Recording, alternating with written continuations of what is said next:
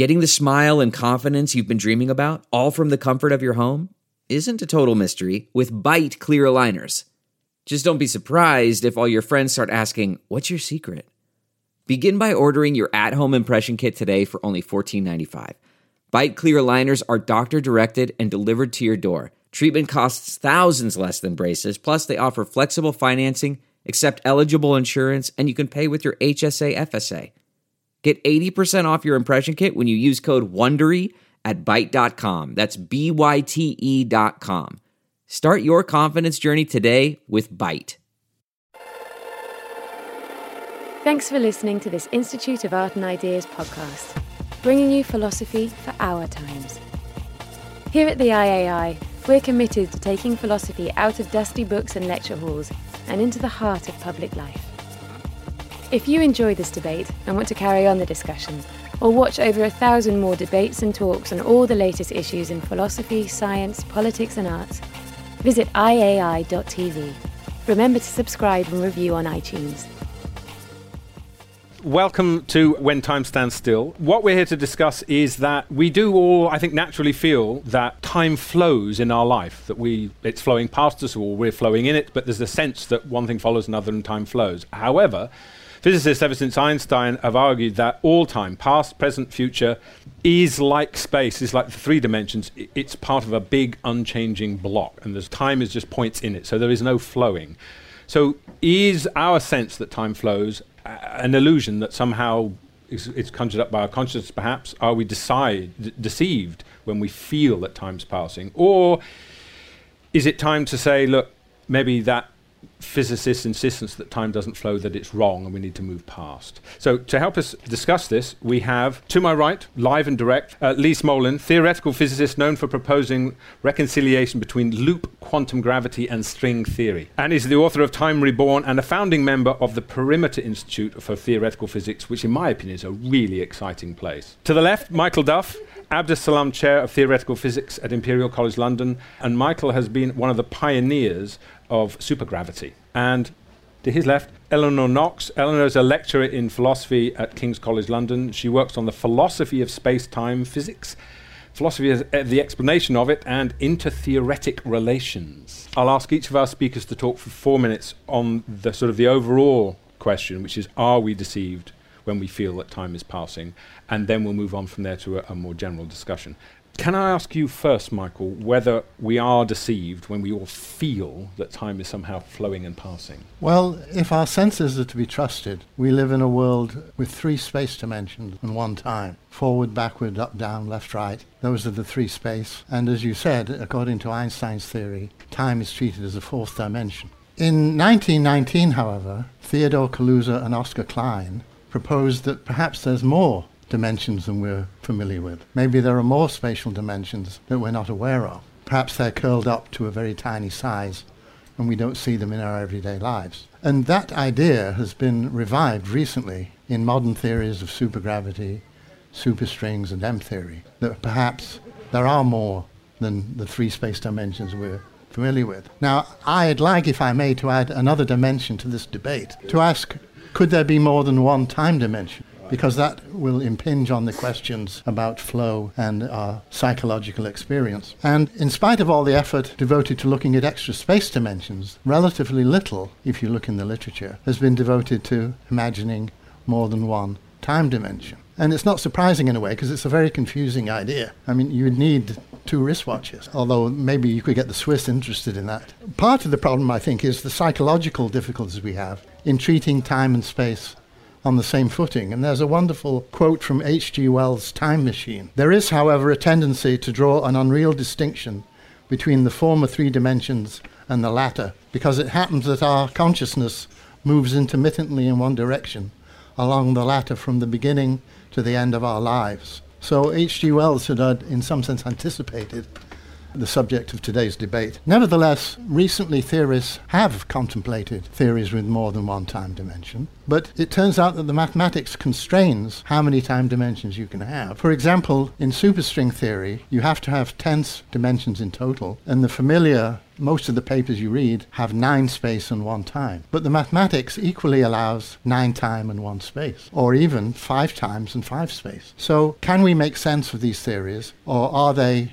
mathematical nonsense. That's a theme that I would like to return to later in the debate, and it will have a bearing on the main issue, which is the one of flow and the block time. Picture. Okay. Do you think that it might flow in either of the two possible time dimensions you're in favour of? Well, the whole notion of what flow means is different. Okay. My okay, let me Well, let- let, let me answer your question briefly. In my view, the block universe and the notion that time is flowing are not contradictory. The block universe is an assembly of instantaneous photographs of how the universe is. So I don't see any contradiction between the flow of time and the four-dimensional picture. Okay. Lee, what do you think? If I come to you next, are we deceived when we feel time passing, or is the traditional block universe what we should all get used to? Or are are they not a problem for each other, as, as, as Michael seems to be saying?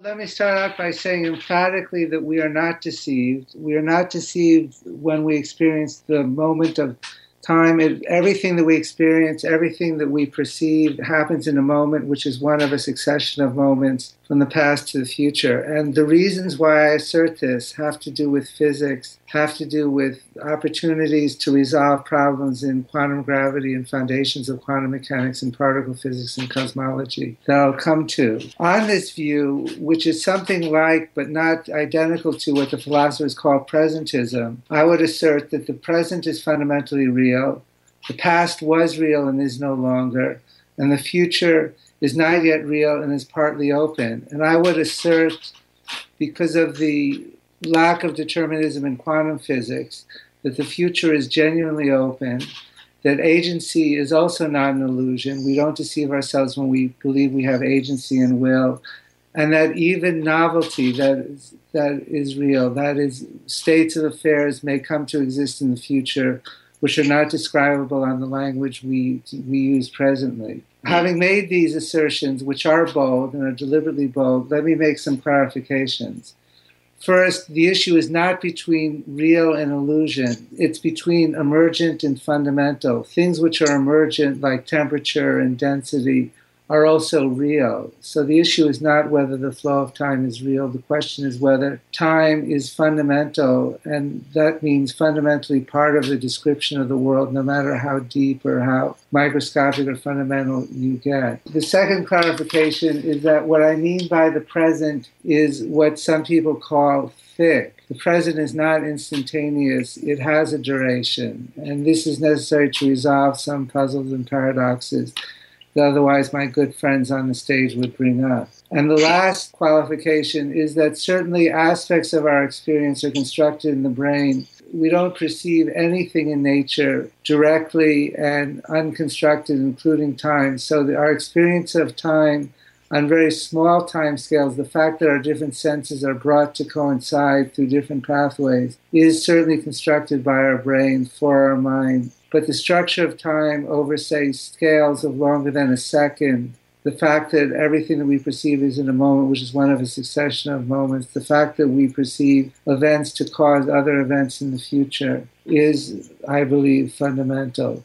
And I think a way to talk about it is that time has an activity. The activity of time is bringing into being or into becoming new events out of present events. This process, which is also called by the philosophers causation, of bringing into happening or becoming new events out of fundamental events, is the fundamental physical process on which the laws of physics describe. And I would assert also that this process of causation or the activity of time or causality is fu- more fundamental than the laws of nature that we write down. Brilliant. Thank you. Eleanor, time does flow and it needs to reconcile certain problems in our physical description of the universe. And it's basically, if I've understood you rightly, causation. So may- maybe I can reel back a little bit because I think what I want to do is defend something like what's being presented here as the more traditional physics view of time, which is sort of funny because I'm the philosopher on the stage. I, I don't think time flows, if by what you mean flow of time is that there's some metaphysical feature of the universe, some feature of the universe that's completely independent of us, that corresponds to some kind of objective flow that couldn't be represented in a kind of four dimensional block universe um, setting, in a kind of in what one thinks of a static setting. So I don't think time flows. And there's some very standard reasons that I think are pretty persuasive. So one set comes from physics. So prior to Einstein's discovery of special relativity, our main picture of the world was that of Newtonian physics. And Newtonian physics slices the world into same time instants. So the world is made up of, you can picture it like the leaves on a book, you can slice it in a particular way, and the four dimensional world is made up of same time instants. So if you want to say just one of those instances real, you're picking out something definite. Special relativity, this is very standard fare, tells you that that's not the case. It tells you that simultaneity is rel- relative, so to your reference frame. Depending on how you slice, how, uh, how fast you're moving, what your reference frame is, you slice space time in different ways. So it's not like pages in the book, it's like a block. You sort of a genuinely amorphous block, and you can slice it up in many different ways. And that causes obvious problems for the kind of presentist view that lots of philosophers, and I think someone like Lee is, is a fan of. It's not that Lee is unaware of this, I should sure. say. I'm just trying to give that there's a backdrop to this debate. And so that causes problems because you just, when you say only the present is real, for example, it's just not clear what you're picking out. Special relativistic physics, because there's no privileged way to make that distinction. So that's traditionally suggested that contemporary physics forces you to this kind of block universe view. And maybe contemporary physics will change, and maybe we'll get, and this is the kind of thing I think Lee wants to propose, maybe we'll go back to a picture where there is some preferred way to pick out moments. But there's a second set of reasons you might be suspicious of the idea that time flows that don't have a lot to do with the physics. Even if you believed in the Newtonian picture, the one where you could slice the pages up like books, you might be worried about what on earth it meant for time to flow. You might be worried about making sense of the notion of dynamic time. And this, this is going to touch, I think, on, on your ideas about time dimensions, and maybe we can come, come back to that. But you might be really worried that when things flow or they change, they change with respect to time. Time can't flow or change with respect to time. Time is just one second and then the next, but how fast would it flow? Um, one second per second, that's a dimensionless unit. And so you might have a lot of worry about the fact that you need another dimension to even make sense of the notion of, of flow or times. Maybe a second time dimension to make sense of the notion of one time dimension have, being able to change, but then you have the same problem with respect to the second dimension, etc. So those are the really sort of traditional philosophical worries that you might have about the flow of time that you might think would be immune to what happens in the development of our our physics. And I find those and kind of extensions of them pretty persuasive. Can I just ask you, Eleanor, then, is this debate about whether time flows or not closely connected to ideas of determinism? I, I was very interested that Lee threw in, almost as, a, as something that would just be an offhand remark, that the future may in some senses be, be open. So you're not saying things are uncaused, but it does strike at that very fundamentalist determinist view that everything is already set. Is that a part of the discussion? Is that part of what the block time is objecting to and saying it's, it's, all laid down already. So, so, there is a connection, but it's not a precise connection. I'm going to be okay. annoying, pedantic philosophers. If you believe there's just one block universe, I mean, there's a certain sense in which you might think that facts in the future are already there, and so they're already fixed in some way. That's not necessarily related to determinism, which I take it as a quality of our physical theories. So determinism is the question of whether specifying the state of a physical theory is on kind of one space-time slice and then giving you the laws tells you what's going to happen elsewhere in the space time. That question is strictly speaking different from whether facts about the future are fixed. If you're an eternalist, maybe you think that facts about the future are fixed, even in an indeterministic theory.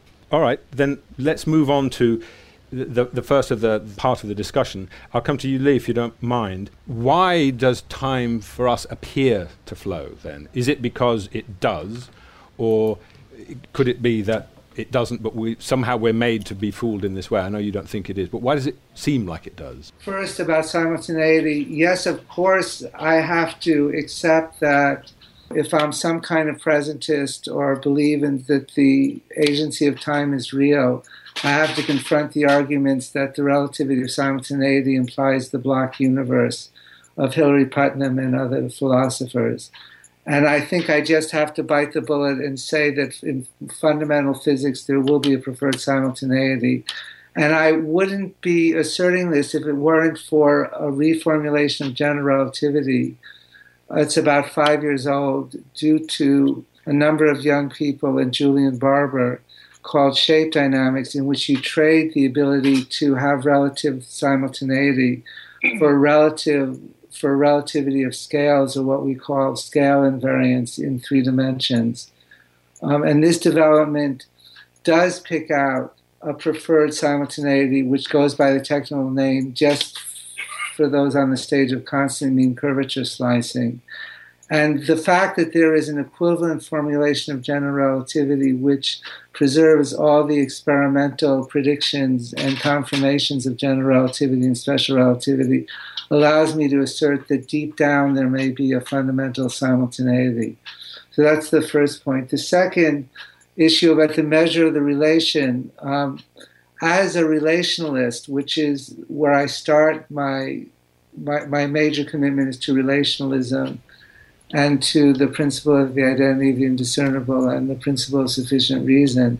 What is relationalism, Lee? Just relationalism is the assertion that, as Leibniz argued, all there is to space and time, there is nothing to space and time apart from events that occur in relationships between them.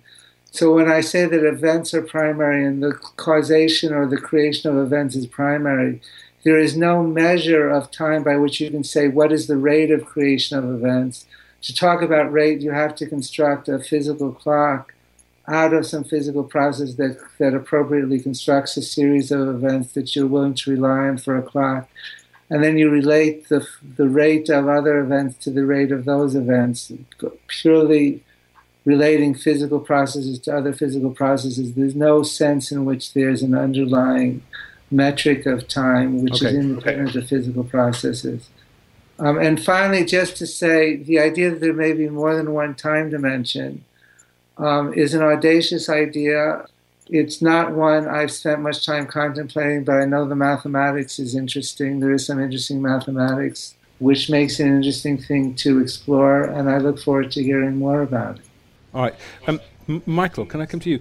In one sense, I can't see how it's difficult to argue with the idea that one thing causes another thing. We have a chain of causality, and that is time. As I think Lee was saying, you don't then need to measure it against some arbitrary ticking of a clock. It's just one thing is causing another in an ongoing s- sequence, and that is the flow. Yes, that's why I'm not arguing again. But do you then say that that means that time is flowing in that sense. Help me understand how that differs from a block universe where things apparently aren't flowing, but well, I, I, think I may have some difficulty with the premise of this debate. Oh dear. Because the, the key word in Lee's discussion was assert. He asserts something or other, and it's a bold assertion by his own admission. It's not a demonstration. So when he says, I assure you that you're not deceived, or when he says, the present is real, how would I know if he was wrong? It seems to me a question that cannot be resolved. So it's not a meaningful way to spend our time. Okay, the other point I would make is this phrase block universe seems to carry a lot of baggage yes, with does. the other speakers that I'm not carrying. For me, it's just Einstein's recognition that, or Minkowski's definition, that space-time is four-dimensional. I don't mean anything more than that. Okay. Perhaps other people, it means something more. Lee just wanted to respond to something you said. Is that right? Mm-hmm. Then I'll come back to you. I chose my words carefully. And the test of these ideas is not an argument that we can have at the present time. I agree completely with Michael on that. The test of these ideas is do they suggest and shape a research program for solving the major problems in fundamental physics, such as quantum gravity and the measurement problem of quantum mechanics, or where what shows the laws of nature, which resolves those problems in a way that one other approaches cannot, and two leads to experimental tests by which the assertions can be tested experimentally. And that's what I and a number of colleagues are engaged in. And I can mention some progress on that a little bit later. But I agree with Michael. That's the reason why I call this an assertion. I'm not claiming to be able to establish these assertions, I'm claiming to have some motivation for them out of the problems in fundamental physics But the test of them is certainly what science do they lead to, and it's early days, and I don't have strong claims about that. Okay. How would asserting the present is real lead to a better research program or lead to more empirical tests? I don't see how that assertion helps in that, either of those directions. Can I, can I push that? Yes, please, sort yeah. of, I sort of want to make a similar point from a. So, so look, I mean, I, I'm sure everyone on this stage would agree that ultimately, you know, we'll accept whichever theory comes out with the best empirical results, and that's the test. And of course, there are two people here who are much more likely to come up with that theory than me. So, so there's no sense in which I would ever want to rule out any of Lee's theorizing, which you know, much has been brilliant. But there's a real question about whether the philosophical content of the view is doing the kind of work you think it is. So, suppose we discovered that Newtonian mechanics was true. It's not, but you know, it's probably an easier thing for the audience to imagine. Now, I don't think that would make us have a particular view of time. I don't think it would force us to be presentists. There would be a preferred time slicing, and it may well be that our best theory ultimately reasserts a preferred time slicing. But it wouldn't be a key part of testing that theory that we were actually testing the metaphysical reality of the flow of time. That theory would just come out with a load of predictions like Newtonian mechanics does. And nothing in, in that forces us to, to not think that there's just one big block of stuff, it just happens to be sliced up into instants.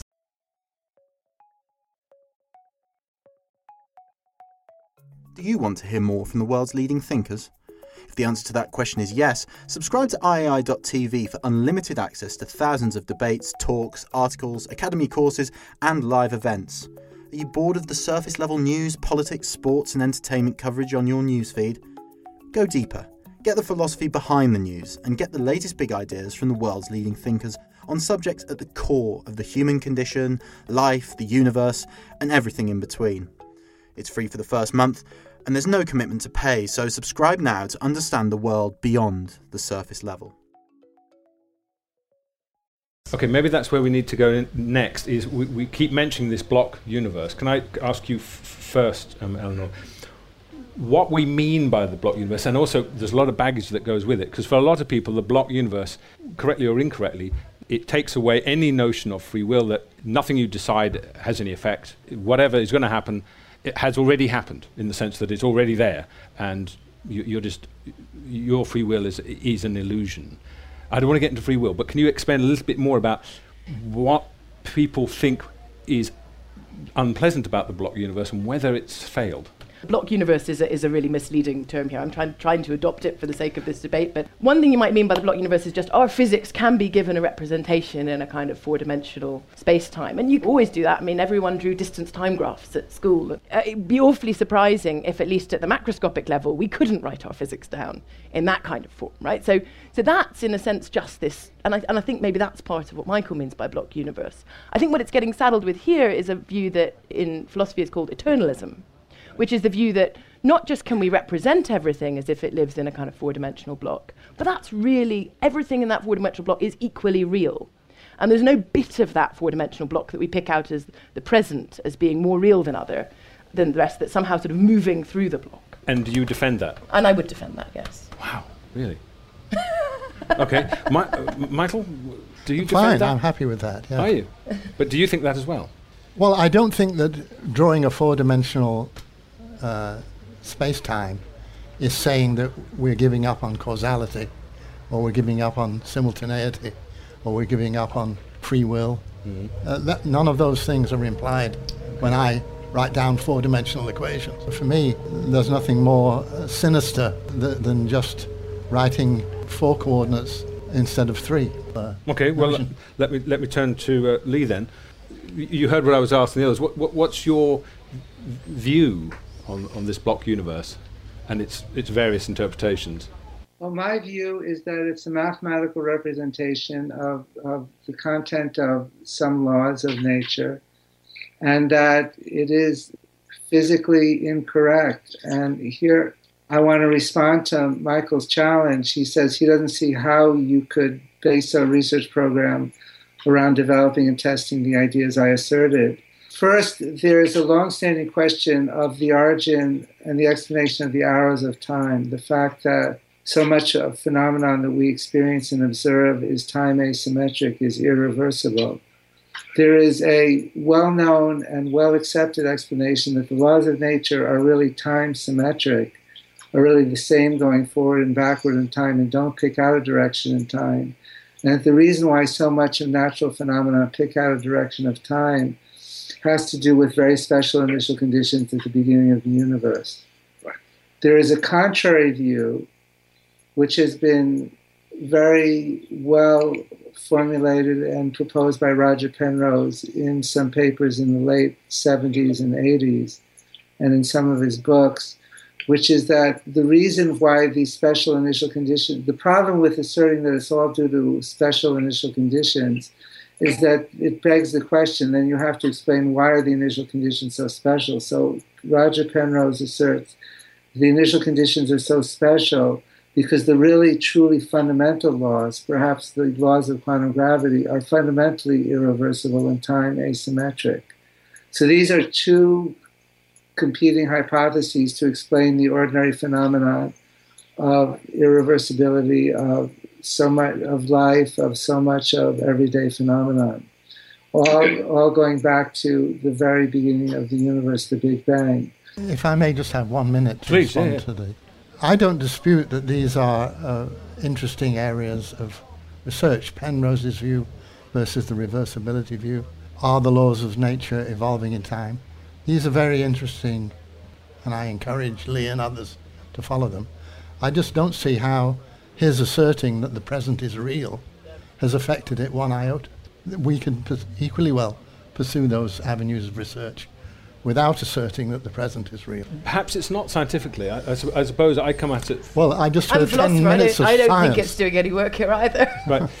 But it, I think I think it's wonderful that philosophical assertions inspire people, and they've inspired people from, from Einstein. But but you can represent pretty much anything he wants to describe can be represented in this sort of four-dimensional, perhaps many more dimensional way, just just as it can be in a dynamic way. I think there's another thing doing some work in these arguments. I understand it, which is that he thinks that we have direct experiential access. So we have something like direct empirical evidence of the flow of time from our experience, and that's feeding into your theory.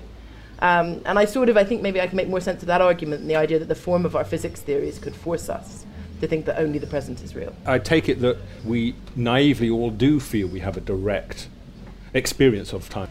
Successful creatures who have evolved don't usually believe something that's false. Evolution's very good If at it tracking weren't what's true, really may. there. If it weren't true, how would we tell? Suppose the present weren't real, how would you tell? Well, I, I obviously can't, but my, the evolutionary answer is if you're a creature that's evolved to believe something that's not true, it's not really the way the universe is working, generally you'll go extinct. I mean, hang on. Our belief that, that we that there is something like a time dimension, hmm. and that nature has something like time in it. Obviously, that's nobody here is disputing Yeah. that. It's the idea that the way that we experience that time dimension and the fact that it's very different from the way that we experience the spatial dimension. Does that piece of evidence give us reason to think that not only does time play a slightly different role in our physics, but does it have this completely different metaphysical character? Yes, it's not laid it- out that- like the other dimensions. Exactly. And that, that's the question here. So it's not that Yeah. we'd be completely mistaken about our ideas about time if the eternalist is correct. Right. Um, it's, it's just whether this one bit of our experience is really something that's there in the fundamental reality, or whether, like many, many aspects of our experience that Lee brought up earlier, um, it's actually some kind of product of the kinds of creatures we are and the way that we interact with the world. I'm, I'm very puzzled. And I think we're all puzzled, Lee. That's the problem.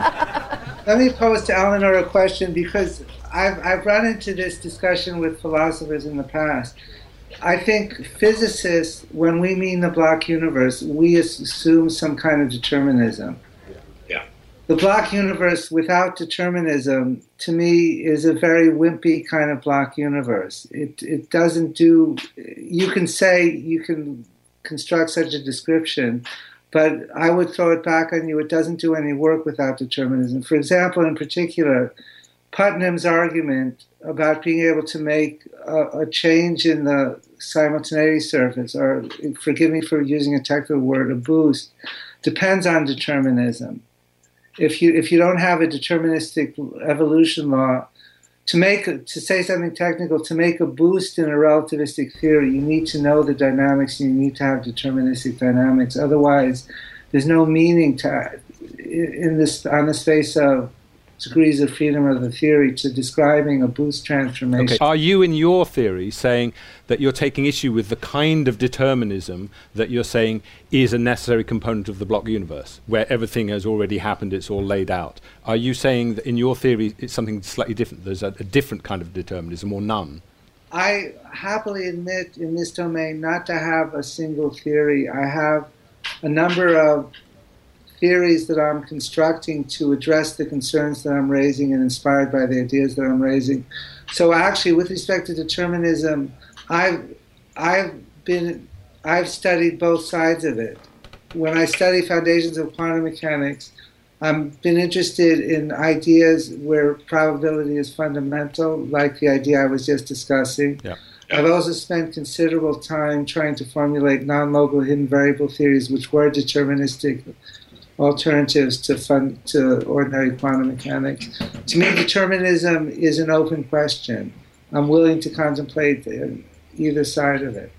For for time to flow, does it matter whether things are deterministic or not? No. Okay, good. Good. So, so if he says, because mean, it's, it's absolutely right. The philosophers decouple these questions. Yeah. So the questions about the kind of extent of reality and, and time flowing are not the same as this question about whether our physics theories are deterministic.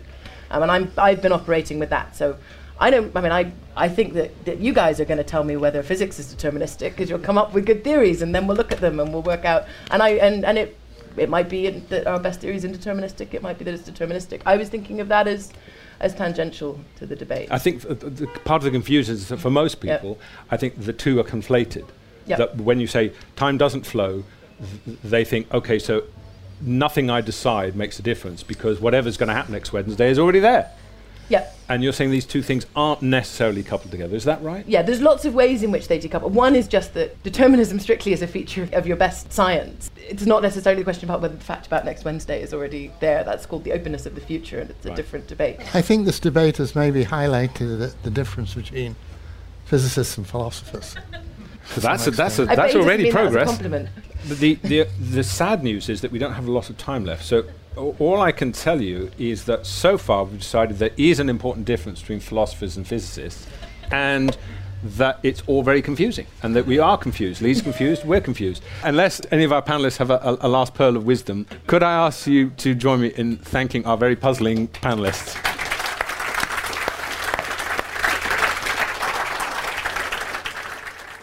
Thank you for listening to this Institute of Art and Ideas podcast. If you enjoyed this debate and want to carry on the discussion, visit iai.tv. Remember to subscribe and review on iTunes.